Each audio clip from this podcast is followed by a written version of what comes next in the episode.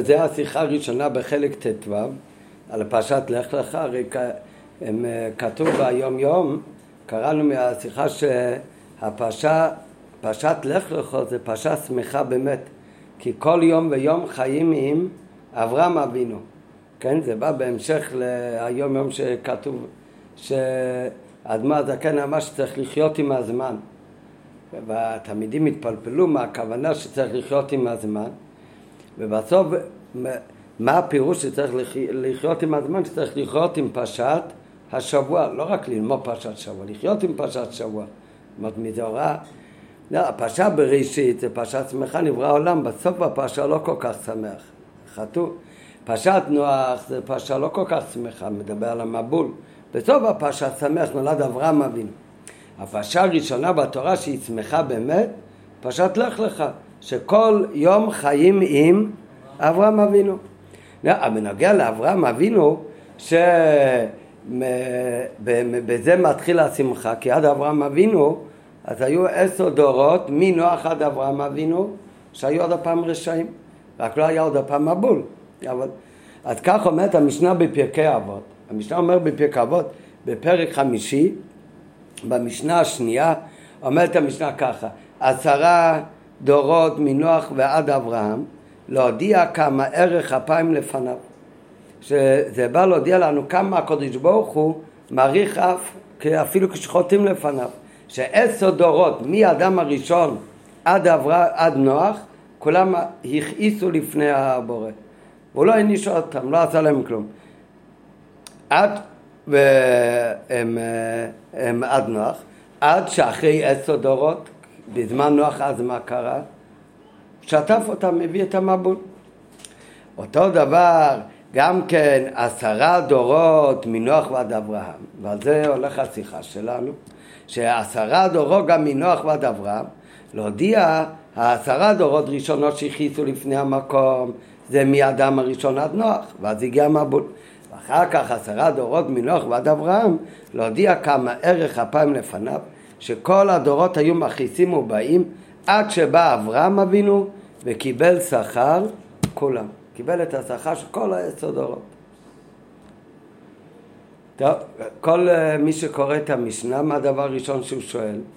אם עשרה דורות האלה היו מכעיסים לפניו, מגיע להם שכר או לא? אז אין להם שכר. אז מה זה הגיע אברהם אבינו ולקח את שכר כולם? כן? כשאני מקבל את השכר שלך, אם יש לך שכר, אם אין לך שכר אז, אז גם השני לא יכול לקחת אותו. אז כשהמשנה אומרת עשרה דורות, ובאמת בתחילת המשנה נראה, העשר דורות מהאדם עד נוח, לא כתוב שמישהו לקח את השכר שלהם. כתוב אחרי עשר דורות של uh, ערך אפיים, הוא הביא עליהם את המבול. מה, מישהו לקח את השכר? איזה שכר? מרי חיצו לפניו. אז מה הפירוש במשנה? שעשר דורות היו מנוח עד אברהם, כולם היו דורות של רשעים, הכעיסו לפני המקום, עד שבא אברהם אבינו והוא קיבל שכר כולם. אם הכעיסו לפניו אז אין שכר.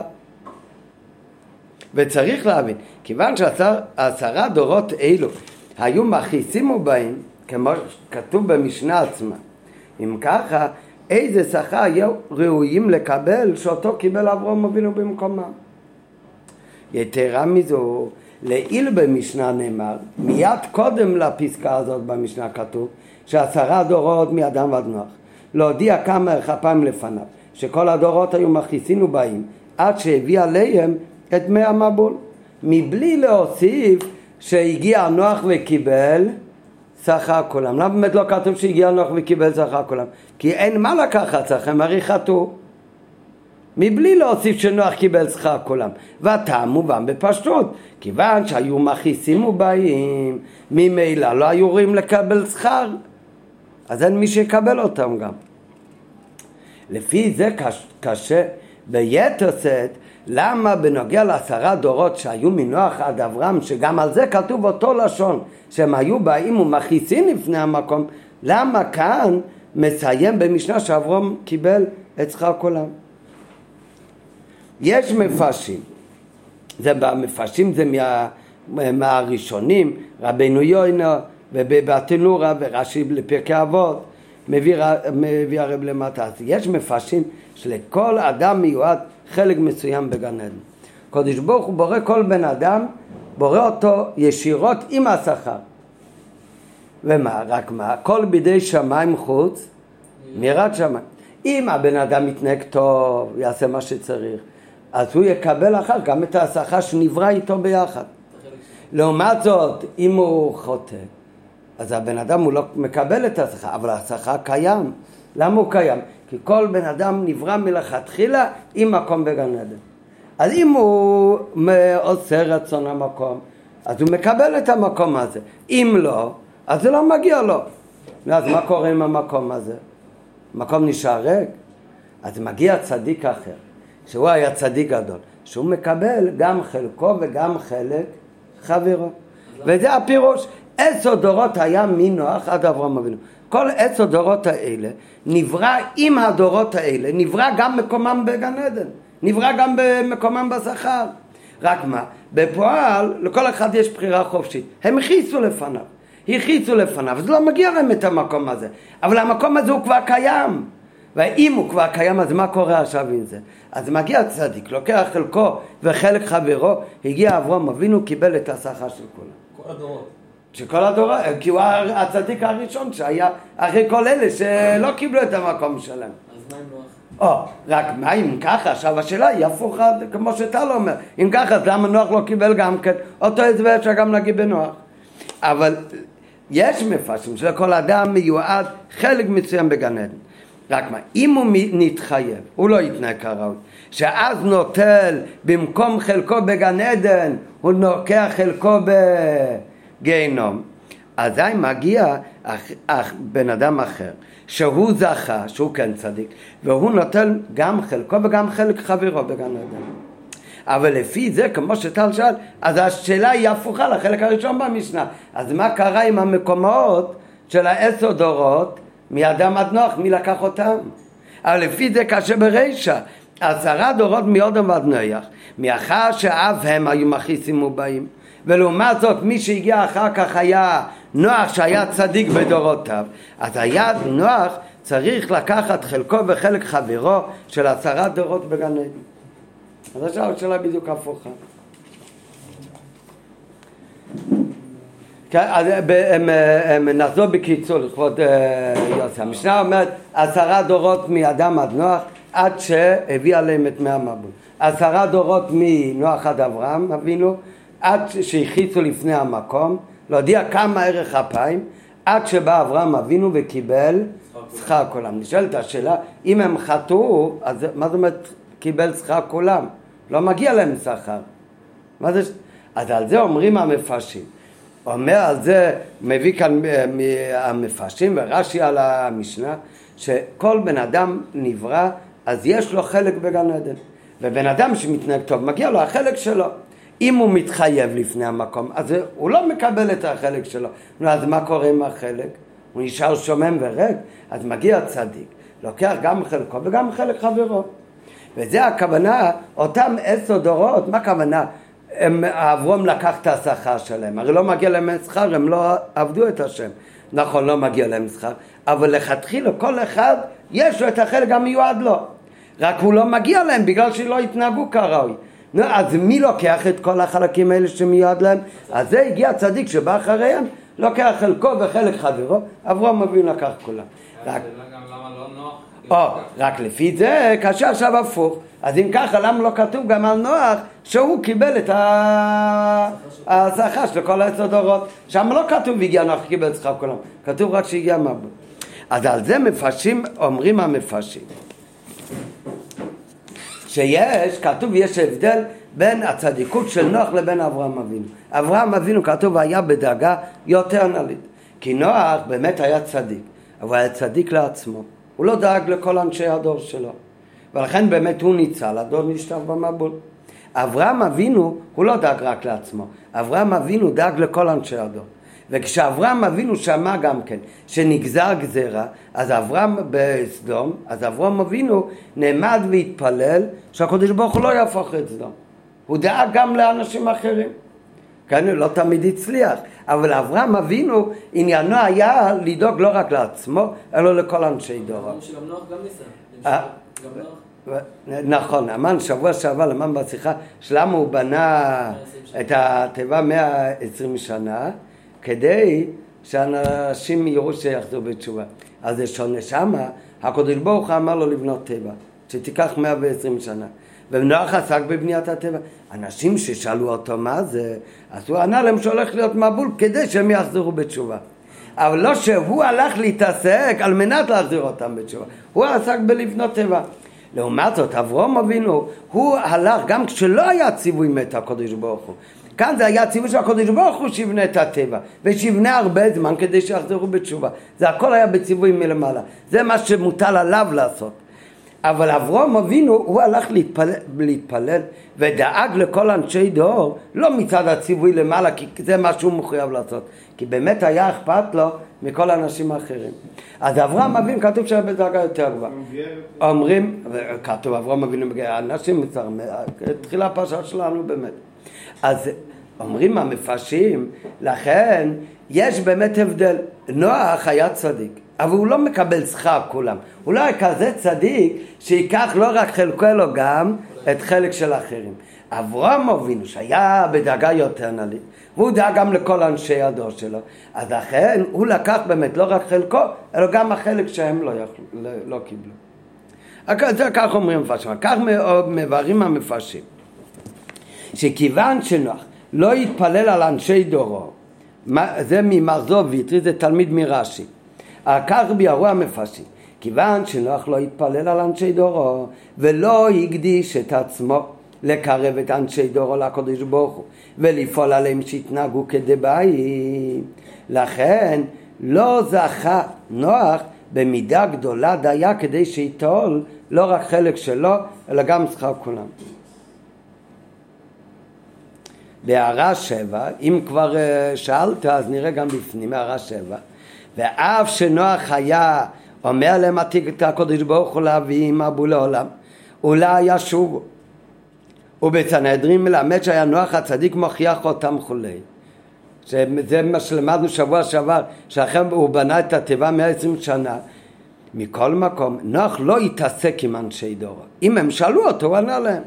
רק כשבאו אליו ושאלו על דבר בניין התיבה אז הוכיח אותם אברהם, הוא הלך לדאוג לקרב אותם לאביהם שבשמיים. מה שאין כן אברהם, שהוא פרסם אלוקו בעולם, נמשיך בפנים השיחה, ויקרא שם בשם הוויה כל עולם. וקירב בבני אדם לקודש ברוך דברי חז"ל על הפסוק ואת הנפש אשר עשו בחרן, מה שליאם אומר. אכל לפי כך לקבל גם כן שכר כולם. ופשוט זה לא רק שהצדיק יותר גדול, זה גם כאילו מידה כנגד מידה. נוח התעסק עם עצמו, רק אם שאלו אותו הוא גם מזה יותר מתשובה. אז הוא מקבל את השכר של עצמו. אברום אבינו, הוא התעסק לא רק עם עצמו, אלא גם עם האחרים, אז כשהיו תשע דורות עד לאברום אבינו, שהם לא קיבלו את חלקם בשכר, אז הגיע אברום אבינו, שעניינו היה לדאוג לא רק עצמו, אלא גם לאחרים, הוא קיבל גם שכרו וגם את המקום של האחרים, גם חלק חברו. אלא שעדיין זה לא מובן. זה באמת הסבר למה יש באמת הבדל, אבל הרי ידוע שהקדוש ברוך הוא לא ברא שום דבר לבטלו. כל דבר שהקדוש ברוך הוא ברא, יש לו איזשהו תלת. למה באמת אומרים שלפי מה שהבאנו מיד בתחילת השיחה, שהמפרשים אומרים כל בן אדם יש לו חלק בגן עדן. אם הוא זכה הוא יקבל אותו. אם הוא לא מתנהג כראוי, אז הוא לא מקבל אותו. אז מה קורה עם המקום? יבוא מישהו אחר שהוא כן זכה, יקבל גם חלקו וגם חלק חברו. למה זה באמת ככה? מכיוון קדוש ברוך הוא לא ברא שום דבר לבטלה. כל דבר שקיים בעולם, יש לו איזשהו ייעוד. אז אם נברא החלק הזה בגן עדן, והבן אדם שזה נברא בשבילו לא מקבל את זה, למה הוא לא מקבל את זה? לא כי זה לא מגיע לו, כי הוא התחייב לפני המקום, היו מכניסים לפני המקום. אז מה, אז המקום הזה לא יבוא לידי ייעוד שלו. כמו בעולם הזה, בכל מקום יש ייעוד צריך לפעול בו משהו. ככה יש גם, לא יודע, אנחנו ברוך השם כאן, אבל גם בגן עדן יש גם איזשהו תכלית. אז בכל מקום יש איזשהו ייעוד שלו, אז לא יכול להיות ריק. אז אכן הגיע אברהם אבינו ולקח גם את החלק שלהם. אז גם אם נגיד שנוח לא היה בדרגה של אברהם אבינו, אבל עדיין נשאר קשה, איפה הלכו לאיבוד? מה קורה באמת עם המקומות בשכר של כל העשר דורות שמאדם הראשון עד נוח? אבל עדיין קשה, שהרי בהנחה שהיה שכר מסוים מיועד גם לעשרה דורות של אדם עד נוח, רק נוח לא היה בדאגה של אברהם אבינו, אז הוא לא קיבל את זה, כי כל אדם יש לו חלק בגן עדן כנער. ומכיוון שנוח לא קיבל את שכר שלהם, כי לנוח היה חסר הזכות על כך, אז מי כן קיבל את החלק הזה בגן עדן? אז מה נגיד? אף אחד לא. ואין לו מה שחלק זה לא קיבלו שום בן אדם. אף אחד לא קיבל את זה. למה יש להגיד שאף אחד לא קיבל את זה? כי על גן עדן נאמר שהקדוש ברוך הניח את האדם הראשון בגן עדן לעובדה ולשומרה. כמו בעולם הזה יש תכלית, כך יש גם תכלית בגן עדן. גם בגן עדן צריך לפעול איזשהו עניין, להמשיך ללוקות עוד יותר בגן עדן. אפילו שזה כבר מקום נעלה. ולאחרי חטא הדת משמש גן עדן כמקום של קבלת שכר על זה שעשו לעובדה ולשומרה בעולם הזה. אחרי שעבדו בעולם הזה, כך כתוב בחסידות, המשכות הגילויים, מה שממשיכים על ידי אבידו בעולם הזה, אז זה נמשך ומאיר אחר כך בגן עדן.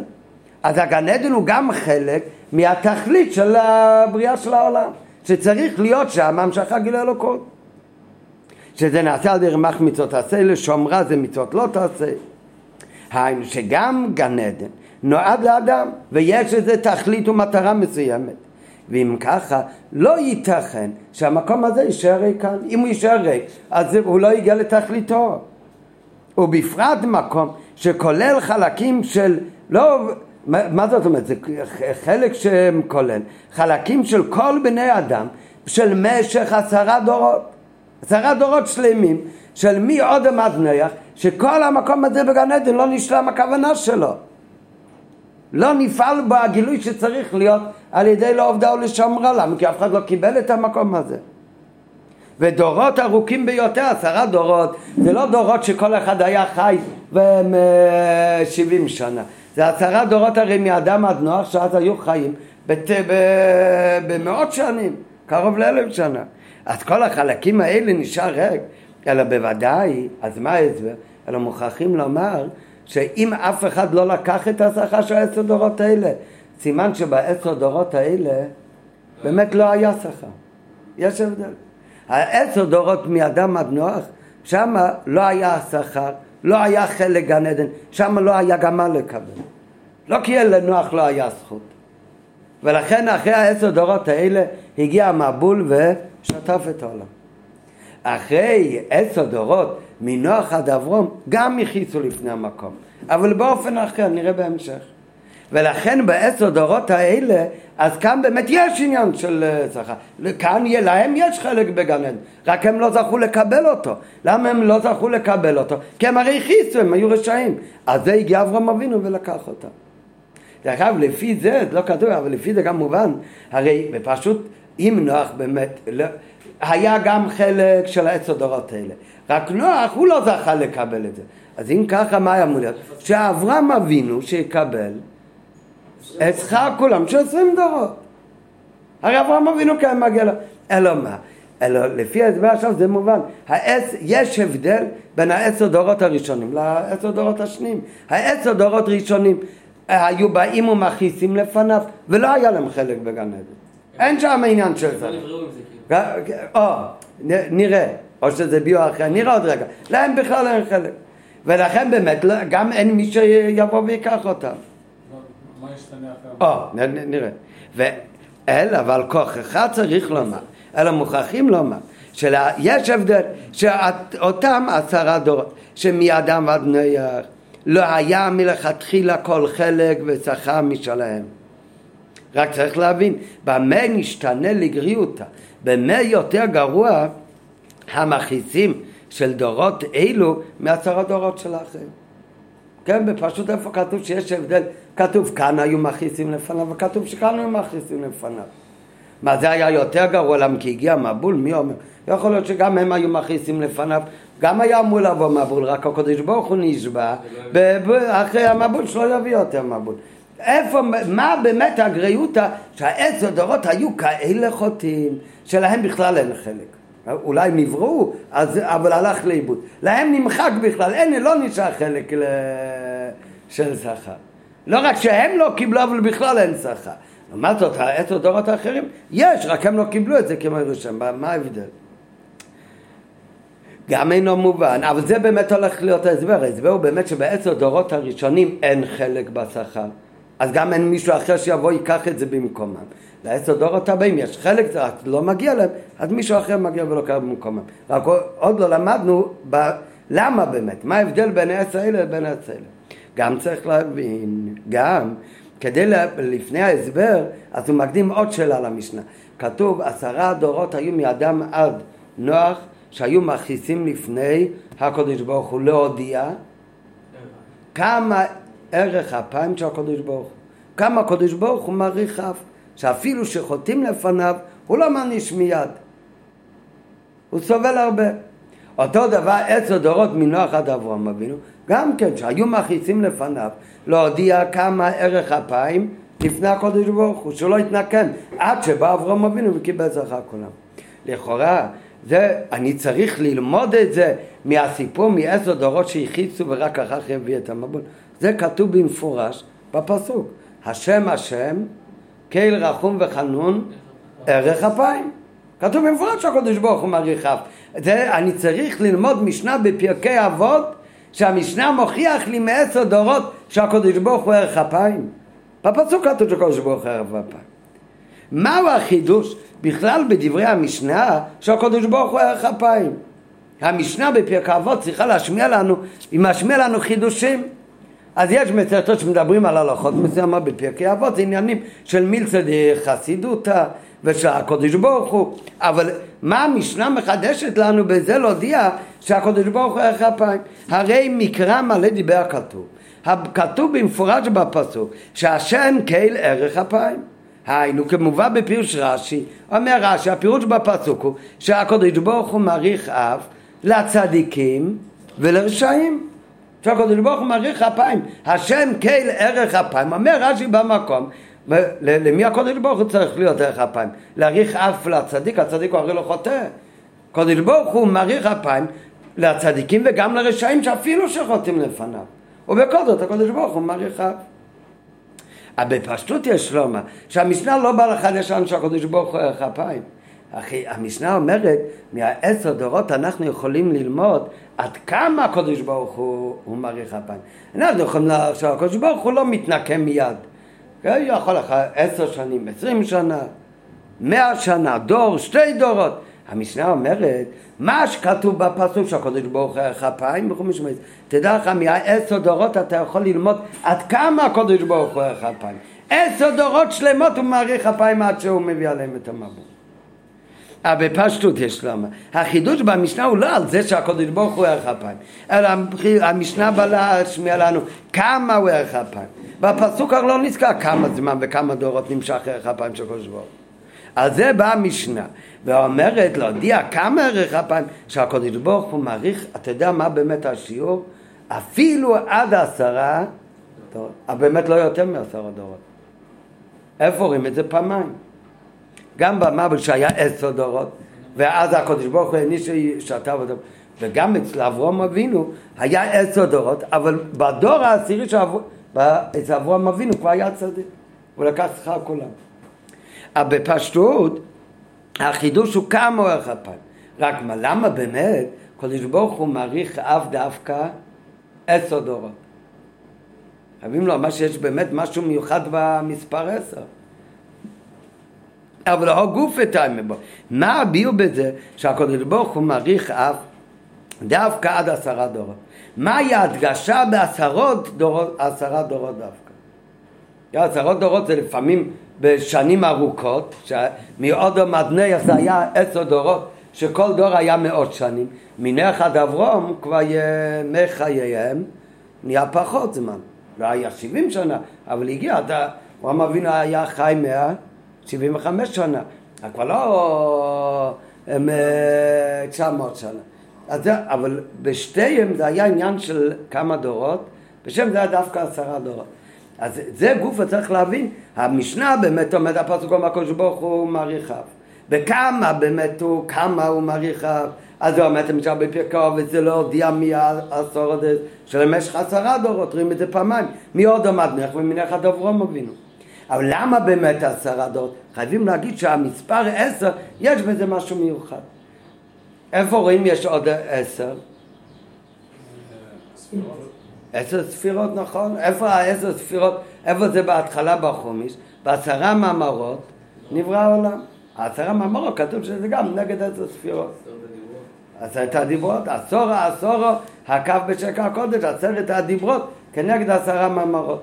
למה באמת? כי יש עשר ספירות עליונות, ומזה משתלשל שדרך הקודש ברוך הוא ברא את העולם זה גם כן בעשרה מאמרות נברא העולם, אז השלמות של כל דבר מתבטא בעניין של עשר, כמו שנראה בהמשך.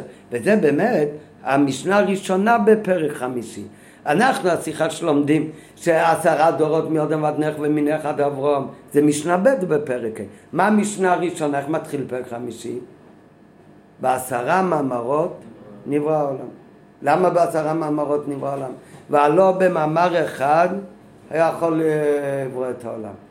אלו לתת שכר טוב לצדיקים שמקיימים את העולם שנברא בעשרה מאמרות ולהיפרע מן הרשעים שמאבדים את העולם שנברא בעשרה מאמרות. כשבן אדם הוא מחזק דבר שנברא בעשר דברים, אז זה מגיע לו שכר הרבה יותר גדול, הוא עשה משהו יותר נעלה. כשבן אדם מקלקל משהו, שיש עשר דברים הם הפלו את הדבר הזה, אז הקלקול שלו זה הרבה יותר גרוע. אז זה הפירוש הפשוט במשנה, שהקדוש ברוך הוא ברא את העולם בעשרה מאמרות, ככה שצדיק שמקיים את העולם מגיע לו הרבה יותר שכר. הוא מקיים עולם שנברא בעשרה מאמרות. אותו דבר, העונש שמי שעושה רע בעולם הזה, אז גם כן הוא הרבה יותר גדול. למה? הוא מקלקל דבר שנברא לא במאמר אחד, אלא בעשרה מאמרות. טוב, כמובן זה הפירוש הכי פשוט ושטחי בעניין. על פי חסידות יש בזה הרי כמובן עומק לפנים מעומק. אבל אנחנו נתרכז במה שנוגע כאן. ויובן כל זה, בעוד ד', ויובן כל זה בהקדמה, ביו בעניין נוסף. סדר המשניות הרי בדיוק, בפרט הסדר של משניות באותו פרק עצמו, אז בוודאי שהוא צריך להיות לפי סדר. מה המשנה הראשונה של, הפ... של הפרק חמישי בפרק אבות? אמרנו מקודם, בעשרה מאמרות נברא העולם. מה המשנה השנייה בפרקי אבות? בפרק חמישי? עשרה דורות מאדם עד נוח. מה הסוף של ההמשך של המשנה השנייה? עשרה דורות לא, מנוח עד אברהם.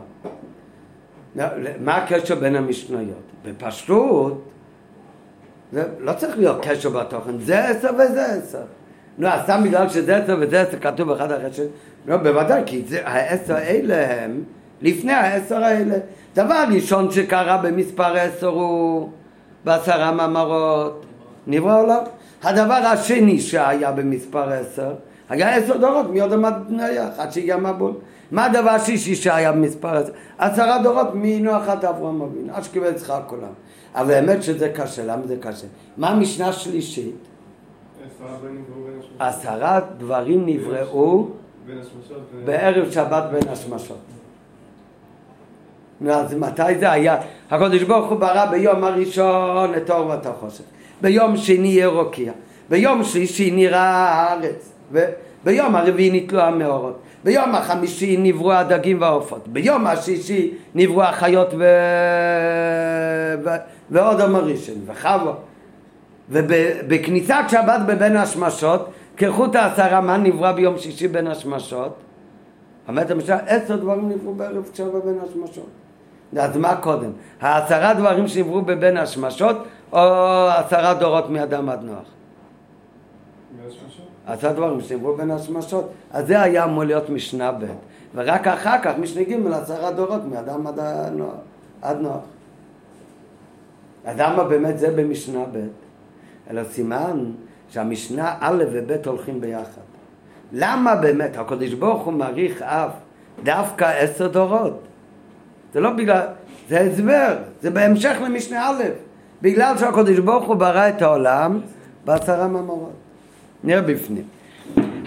הסדר במשניות הוא הרי מדויק. כל שכן שזה משניות באותו פרק. אז מהי השייכות של המשנה עשרה דורות מאדם, עד נויח, למשנה הראשונה בפרק חמישי, שעשרה מאמרות נברא העולם. ואם רק בגלל סדר עניינים בזמן, שעשרה דורות מאדם עד נויח התחילו מיד אחרי שנברא העולם, אז היה צריך התנא להקדים קודם את משנה ג' עשרה דברים שנבראו בערב שבת בין השמשות שהיא עוסקת בסיום העניין דנברא העולם. שזה לפני הזמן שעשרה דורות שמיודו מתנך ממיני אחד אברהם ואביה בזה, במשנה הקודמת נאמר מה כתוב במשנה הראשונה, עשרה נברות, בעשרה מאמרות נברא העולם. וזה מלמד אותנו עניין כפול. למה באמת עומד המשנה נברא העולם בעשרה מאמרות? כדי להיפרע מן הרשעים שמאבדים את העולם בעשרה מאמרות. לתת עונש ולהיפרע מהרשעים שהם מאבדים לא סתם עולם, אלא עולם שנברא בעשרה מאמרות, שזה קשור לעשר. וגם עוד עניין אומרת המשנה שזה מלמד אותנו, שזה לתת שכר טוב לצדיקים, שהם מקיימים את העולם שנברא בעשרה מאמרות. וכנגד שתי הפרטים האלה, שכתוב במשנה לעשרה מאמרות שבהם נברא העולם, כנגד שתי הדברים מיד מגיע משנה ב' כהסבר ואומרת עשרה דורות היו מאדם ועד נוח שמה הם כולם הכיסו לפניו ומה קרה כשהם הכיסו לפניו? מה הביא עליהם הקודש ברוך הוא את המבול? זה להיפרע מן הרשעים שמאבדים את העולם שנברא בעשרה מאמרות. הם איבדו העולם שנברא בעשרה מאמרות. אז, ומה שהם איבדו, לא יכלו לקיים את זה. נוח גם לא קיים את זה, רק נוח ניצל. על זה הקדוש ברוך הוא נפרע מן הרשעים והביא מבול לעולם. אחר כך יש עשר דורות, מנוח עד אברום אבינו, שהם גם כן היו מכניסים לפני הקדוש ברוך הוא, אבל הגיע צדיק אברום אבינו והוא מקיים את העולם. הוא קיים את העולם, הוא קיים את העולם גם כן למפרע, הוא קיים גם כן את כל העשר דורות שהיו עד אליו. ולכן הוא באמת זה לתת שכר טוב לצדיקים שמקיימים את העולם שנברא בעשר המאמרות. אז אברהם אבינו קיבל את השכר שלו כולם. ובהמשך ובהתאם לשתי לימודים מאלה שהעולם נברא בעשרה מאמרות כדי להיפרע מרשעים שמאבדים את העולם שנברא בעשרה מאמרות. ועוד עניין לתת שכר טוב לצדיקים שמקיימים את העולם שנברא בעשרה מאמרות. בהתאם לשתי פרטים האלה מביאה מיד המשנה ב' בקשר לשני סוגים בני, בני האדם הללו. להיפרע מן הרשעים שמאבדים ולתת שכר טוב לצדיקים שמקיימים את העולם על זה מלמד אותנו המשנה השנייה אותם שתי עניינים איזה שתי עניינים? דבר ראשון היו עשרה דורות מאדם ועד נוח ומה היו עשרה דורות האלה? זה היו רשעים כאלה שמה הם היו עסוקים בלעשות? לאבד את העולם. לאבד את העולם אז הם גם איבדו את חלקם בגן עדן. אין, הם איבדו את העולם, השחיתו. אז להם לא מגיע חלק וגם אף אחד לא לוקח את החלק שלהם. ולכן העניש אותם הקדוש ברוך הוא להיפרע מהם, איך הוא העניש אותם? הוא באמת העביד אותם גם כן מן העולם. להעביד אותם מן העולם על ידי שהביא עליהם את מי המבול. אחר כך היו עשרה דורות ממיני אחד אברום. עד שבא אברום וקיבל שכר כולם. גם עשרה דורות האלה גם היו מכניסים מובאים. אבל מה, אף על פי שגם עשרה דורות האלו היו מכניסים מובאים, אבל אברום אבינו הגיע, והוא היה צדיק כזה, שמה הוא עסק? הוא קיים את העולם. הוא קיים את העולם. הוא קיים את העולם הכוונה, הוא פעל בעולם קיום גם במה שניסו לקלקל הדורות שהגיעו עד אליו. ואת ה, את ה, את זה, את העולם הזה אברהם אבינו קיים את העולם, הוא פעל בהם תיקון, הוא פעל בהם קיום, גם בכל העשרה דורות שלו, שהיו מיוד מנח עד אליו, ולכן שכר כולם היה במציאות. למה היה במציאות השכר? כי אברהם אבינו קיים את זה, והוא באמת נטל את כל השכר כולם. רק מה? למה באמת זה ככה? למה באמת את העשרה דורות, הרי זה, למה זה באמת שעשרה דורות ראשונות הם איבדו את העולם ואותם לא קיימו? לא, לא היה בהם אה, פעולה של תיקון. לעומת זאת עשרה דורות מנוח ועד אברום אז זה היו עשרה דורות שגם הכיסו אבל אפשר לקיים אותם, לפעול בהם תיקון. נו, למה זה באמת? אבל פשוט היינו יכולים להגיד, זה תלוי בהבדל בין נוח לאברום אבינו. כי נוח לא פעל תיקון בעולם, רק בעצמו. אברום אבינו דאג לעולם, אז הוא באמת קיים, אבל זה, זה לא ההסבר בשיחה, כי אם זה היה הסבר, אז אברום אבינו היה צריך לקיים, למה הוא קיים רק את העולם של עשרה דורות עד אליו? למה לא קודם?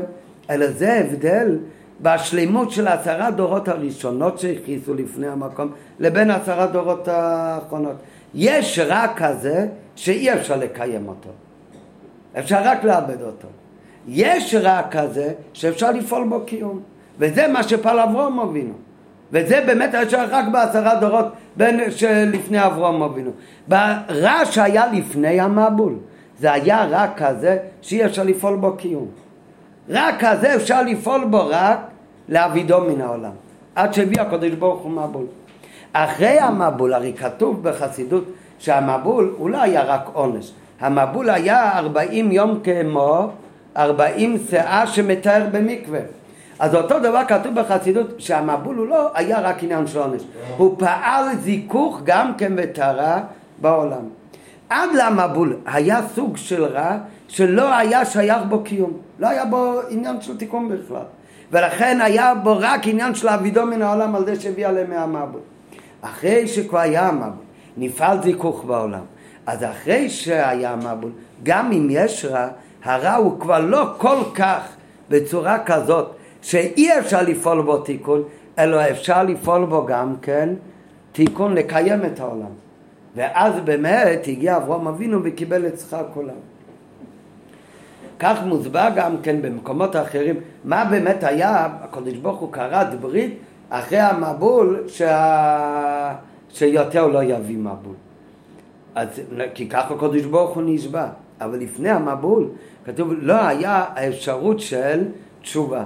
כל כך, כמובן כתוב אדם הראשון היה עניין התשובה, אבל לא כל כך, לפני המבול כתוב העולם היה גס, היו צדיקים שהיו צדיקים מאוד גדולים. והיו רשעים שהיו רשעים אה, גמורים עד הסוף. אבל זה שרשע יכול לעשות תשובה ולהזדכך ולהפוך לצדיק, זה לא היה לפני המבול. אחרי המבול, כשהעולם מזדכך, אז גם כשמישהו נופל ונהיה רע, הוא יכול עדיין לחזור בתשובה ולהפוך להיות צדיק. ולכן אחרי המבול כבר אין סיבה כל כך להביא מבול לעולם. לפני המבול, ברגע שיש רשעים, יש כזה רע חזק, אין תיקון לדבר הזה. אז מביא מבול לעולם. אחרי המבול, גם כשיהיה רע, תמיד אפשר גם כן לתקן. ולכן, זה הסיבה שהקדוש ברוך הוא נשבע, יותר לא יהיה מבול, כי יותר אין צורך בעניין של מבול. כי העולם כבר יזדכך, אחרי שהעולם יזדכך, אז גם הרע הוא כבר לא יהיה כל כך אה, בגסות. דרך אגב, זה לא קשור לשיחה הזאת, זה ערכות גדולה, אבל זה גם הסיבה, מהו האות וסימן שהקדוש ברוך הוא אמר שלא יביא יותר מבול לעולם. אה? הקשת. אז יש על זה שאלה שהרבה שואלים, כל, כל אחד שעומד ושואל את עצמו. העניין של הקשת זה דבר טבעי לחלוטין. אתה יכול לבד לעשות קשת. תלך כאן ב... בחוף, אתה היית כאן רועי פעם בחוף? של הגברים. כן. אז אם יש שמש, אתה פותח את הברז חזק, מה אתה רואה? אתה רואה קשת. למה? כי כשיש קני שמש דרך לחות, אז זה עושה את הצבעים, זה עושה קשת. העניין של קשת זה עניין טבעי. אם יורד גשם ואחר כך יש קצת עננים ויש רטיבות באוויר ומאיר השמש, אז זה יוצר ענן. זה עניין טבעי לחלוטין. אז איך אומרים שזה סימן שהקדוש ברוך הוא אומר שיותר לא יהיה, לא קשת בשמיים.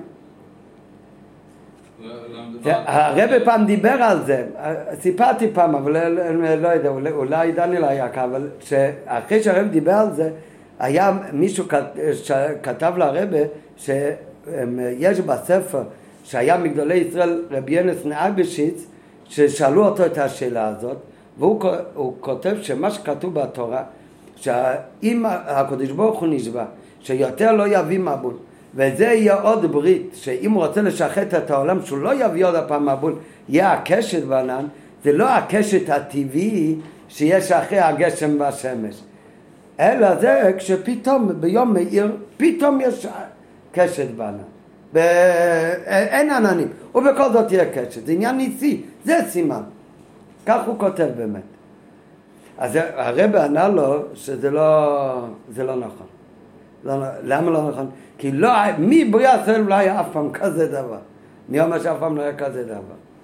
אם היה, היינו שומעים מזה. כן? זה הרי תופעה ניסית לחלוטין. מה זה?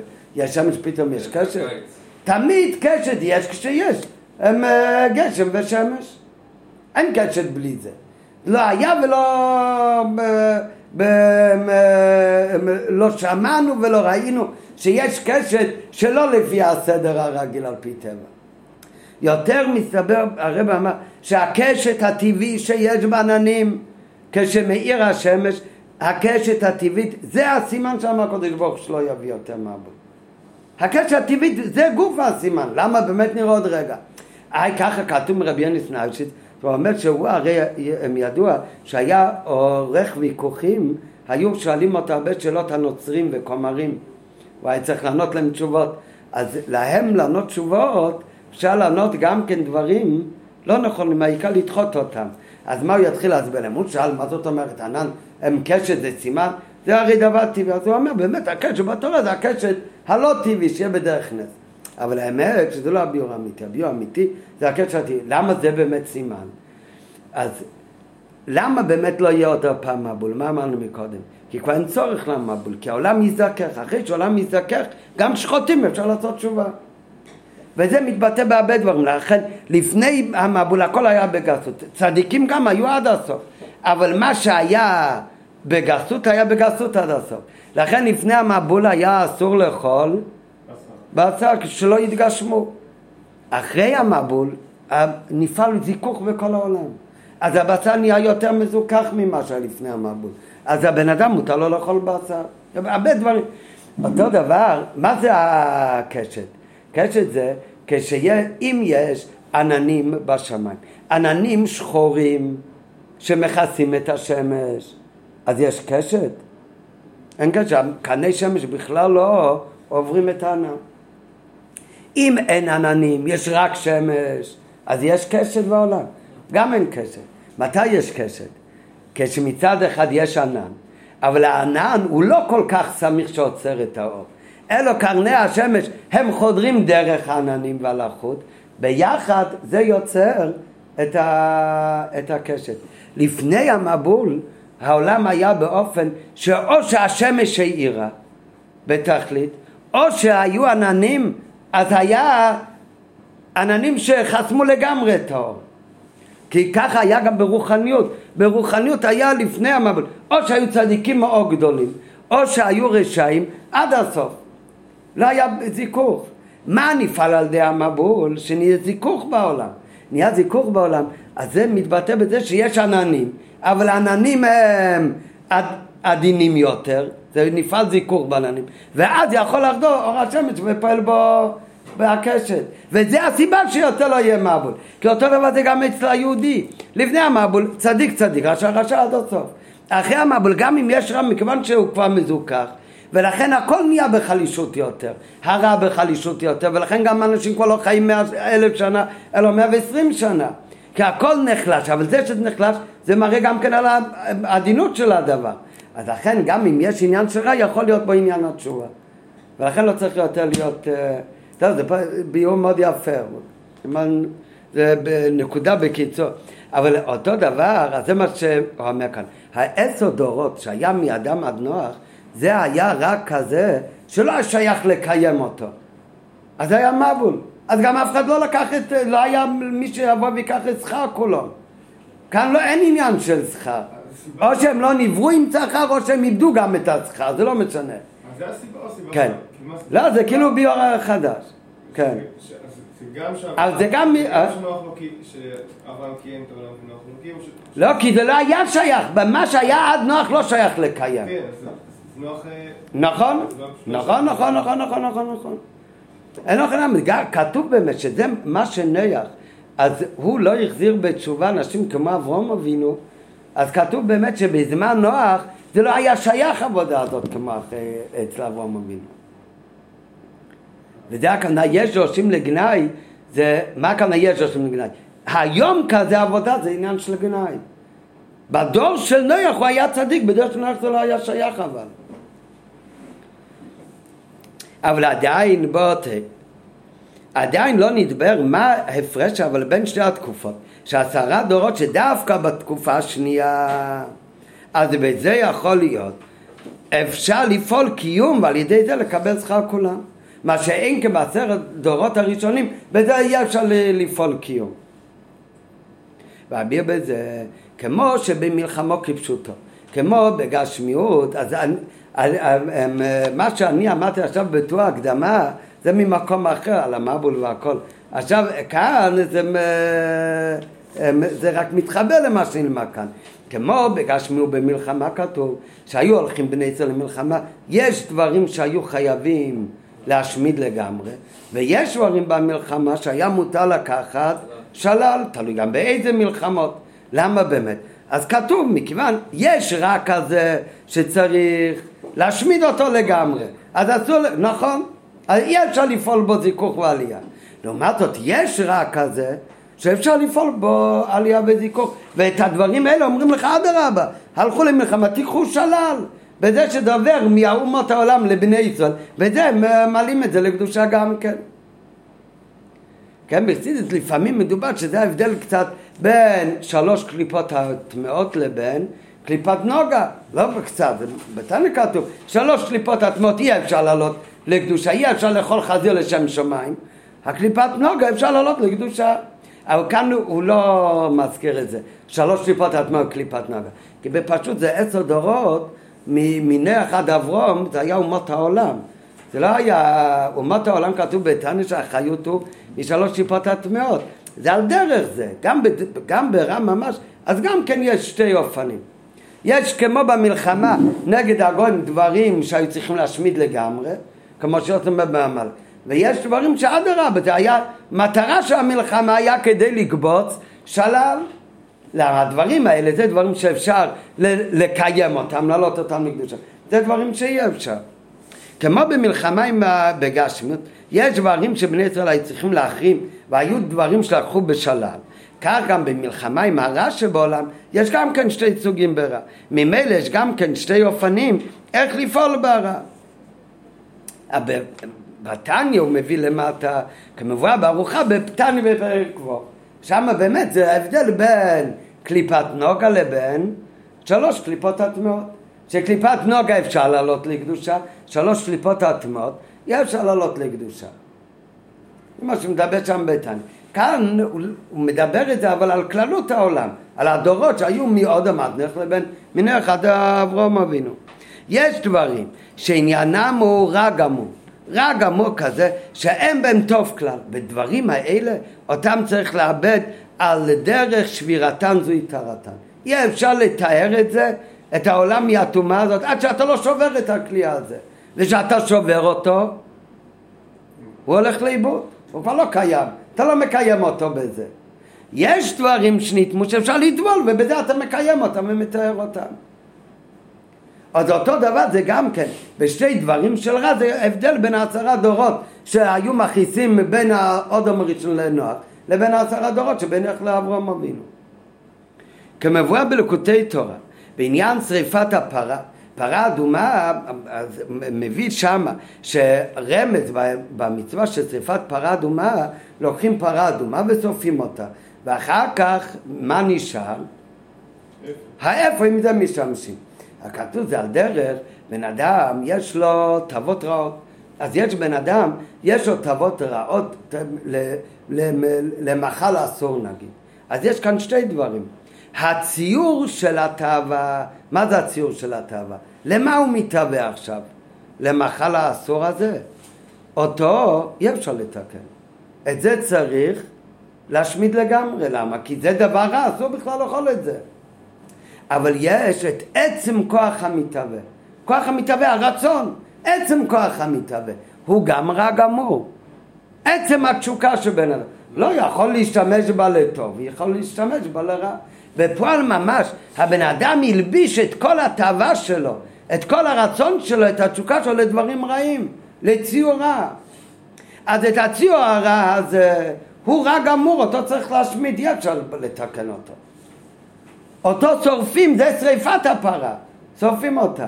מה נשאר אחרי השריפה? האפר, זה רק העצם שבדבר. כתוב כל דבר הוא מורכב מארבע יסודות. היסוד העיקרי של, של הגשם, של הגשמיות, של הפרה, זה, אז זה מה שנשאר. אז אותו דבר זה גם אצל הבן אדם, הוא צריך לשרוף את הציור של ההטבה שלו לדברים אסורים, כי בזה אין תיקון. אחר יש אבל את האפר, את עצם כוח המתהווה, את עצם המרוצה, את עצם המרוצה ועצם ההטבה, בלי הציור שהוא התלבש ברע. אותו אפשר לנצל גם לקדושה, ואהבת את השם אלוקיך בכל לבבך בשני יצוריך. אתה צריך לנצל את החמימות של הנפש הבאמיס, שיאהב גם את הקודש ברוך הוא. אז את עצם כוח המתהווה הוא לא רע גמור. הוא גם רע, כי הוא הרי מתלבש מהנפש הבאמיס בדברים לא טובים. אבל הוא לא רע גמור, אותו אפשר באמת לקיים ולעלות לקדושה. כמו שאומר בלקוטי תרא בעניין שרפת הפרה, שהפרה מרמז לדברים הרעים. שהציור של הדברים רעים זה באמת רע גמור מצד עצמם ולכן צופים את הפרה שאין לה תקנה אלא ביטולה והעברתה מן העולם צריך לאבד אותה מן העולם כמו מבול ואין נשאר ממנה מה אבל נשאר אחרי השריפה האפר האפר נשאר, מה מורה האפר שהוא נשאר גם אחרי השרפה? זה על עצם כוח המתהווה, שעצם כוח המתהווה הוא לא רע מצד עצם עצמותו. אפשר להתהוות לדברים טובים גם כן. ב' אז האלף מה זה, זה העניינים שהוא רע גמור, אותם רק מעבידים, אותו צריך לשבור, לשרוף. אחר כך יש עניינה, עניינים שייתכן שבגילוי באמת לא נראה בהם טוב כלל, אבל מכל מקום, גם במצב זה יש בהם ניצוץ טוב, ולכן לא צריך לאבד אותו, אלא יש לפעול בהם עד אשר אדרבה הם יקבלו קיום ועל ידי הפיכתם נראה לטוב עד על, בדר, על דרך לשון חז"ל שאותו מצעות שהציע לו באיסור הציע לו ביותר וזה ההפרש בין עשרה דרגות הראשונים לאחרונים. הרע של עשרה דורות שמאוד עבד נייח היה רע גמור, ורק כזה באמת מאבד את העולם. ולכן נבדם הקודש ברוך הוא לגמרי מעל פני האדמה. הביא עליהם מי מבול, ולא יכלו לקיים בו שום קיום, אז גם אין מי שיבוא ויקבל צרכה. מה שאין כן עשרה דורות, שמנוח ועד אברום, אף על פי שגם הם היו מכעיסינו בהם, אבל מכל מקום זה היה כבר מסוג שונה של רע. זה היה רק כזה, שמסוג כזה שאפשר להפוך אותו לטוב. ואכן כשהגיע אברום אבינו, והוא קיים את עולם על ידי עבודתו, על ידי שתיקם והשלים את כל עשרה דורות האלו, קיבל שכר כולם. כן. ועוד עוד חמש דקות, עכשיו... מה באמת הסיבה אבל שעשר דורות דווקא? והטעם לכך שהקדוש ברוך הוא מעריך אף זה עשר דורות כבר נדבר כמה פעמים שעשר מספר שלם ומושלם שכולל את כל מיני השלמות. למה באמת זה ככה? כמו שהזכרנו מקודם, כי הכל משתלשל מלמעלה, שהכל זה בעשור מהמורס, וזה משתלשל מעשר ספיריס או עליינס. אז כשם שכך הוא בצד הקדושה, כך זה גם כן בהפך הקדושה. המלא והשלם של הרעה הוא גם כן כלול במספר עשר. ולכן כל זמן שלו היה עשר דורות, אז לא נשלם הרע. אז לכן הקדוש ברוך הוא מעריך אף, הוא ממתין לעשיית תשובה עד עשרה דורות. דהיינו, שהקדוש ברוך הרי מחכה עד שמתמלא סרטן, הכוונה את המידה של הקדושה, ומכניסינו באים בכל העשר בחינות הדורות של הרע. ורק אחרי שמתמלא עשה, אז הוא מביא עליהם בפעם הראשונה את המבול, או אצל אברהם אבינו שהוא פעל קיור, אז הוא בא ולקח שכר כולם. טוב, עד כאן, זה הכל השיחה, הסבר על המשנה. לא, בינתיים ההסבר כאן למשנה הוא פחות הוראה בעבודת השם, כי הרי זה עניין רוחני כאן, שאברום אבינו, על ידי העבודה שלו בעולם, הוא פעל קיום בעולם, לא רק בעבודה שלו, אלא גם בכל העשרה דורות של הרע, גם את זה הוא הפך לטוב. אבל מה זה אומר בעבודת השם שיהודי? שכל יהודי צריך גם בעבודה שלו לדאוג, לפעול בעצמו קיום גם במה שהיה מקודם. כל יהודי הרי הוא נקרא עולם קטן, וכמו שיש בעולם הקטן שתי תקופות, בעולם הגדול יש את שתי התקופות, את עשרה דורות מהעוד המדנך ומנוח עד אברהם אבינו. כך יש גם שתי תקופות אצל כל יחיד ויחיד בעבודת, בעבודת השם שלו. כשיש לפעמים בן אדם שקוע במשך עשרה ימים, אמרנו מקודם מה זה השלמות של כל דבר? עשר. טוב, כאן לא צריך עשר דורות, זה הרי עולם קטן, גם לא עשר שנים, אלא אפילו עשר ימים. ולפעמים יהודי הוא מרגיש שכבר עשר ימים הוא מונח בדברים לא טובים. ומה? ולא קרה כלום. הוא חושב, נו, אם ככה אפשר גם להמשיך הלאה. אז יש יהודי שהיה עשר ימים שלמים בעניינים לא רצויים. ועם כל זאת הוא מרגיש שטוב לו, לא קרה כלום. הרי יכול הוא לעלות בדעתו חס וחלילה שגם להבא יהיה מצבו כפי שהיה עד עכשיו ויתברך בלבבו לאמור שלום יהיה לי בשרירות ליבי ילך על זה אומרת המשנה שמה שהיה לך השפעת הטוב למשך תקופה אף על פי שהיית מונח בדברים לא רצויים. הרי זה מכיוון שהקדוש ברוך הוא מעריך אף אבל הדבר ייפסק יום אחד. כשיעבור הזמן הקצוב, לא משנה עשר ימים, הזמן הקצוב מלמעלה, אז ייפסק ה... כך מביא גם כן הרב רש"ב בקונטרס ומים, הוא אומר אחד מההבדלים בין ההשפעה שיש למי שעובד את השם, למי שדרך רשעים אצלך, שההשפעה לצד הטוב גם מצומצמת, זה תמיד. השפעה בריבוי שיכול להיות לעוברי רצונו זה לשעה, יום אחד זה אבל ייפסק. אז כמו כאן הקדוש ברוך הוא מעריך אב ועשר דורות אבל בסוף הוא הביא את המבול. אותו דבר בן אדם שלא יתברך בלבבו לא היה מונח בעניינים בלתי רצויים והסתדר בעולם. והקדוש ברוך נתן לו שבע צריך לדעת שיעבור זמן הקצוב אז זה נגמר ולכן הוא, מה הוא צריך לעשות? נו, מה הוא, אז הוא ייכנס לייאוש לכן מה הוא צריך לעשות? אם עבר זמן היה כראוי אז חס וחלילה לא להמשיך אלא אדרבה צריך להפסיק להיות מונח בדברים לא רואים ואדרבה הוא צריך להיות כמו אברום אבינו עוד לפעול קיום בעולם גם בזמן שעבר. הוא יעשה תשובה ואז גם העבר משתנה. לקבל שכר גם על הימים העברו. ולכן עליו לעבוד עבודתו באופן שדבר ראשון הביא עליהם את מי המבול.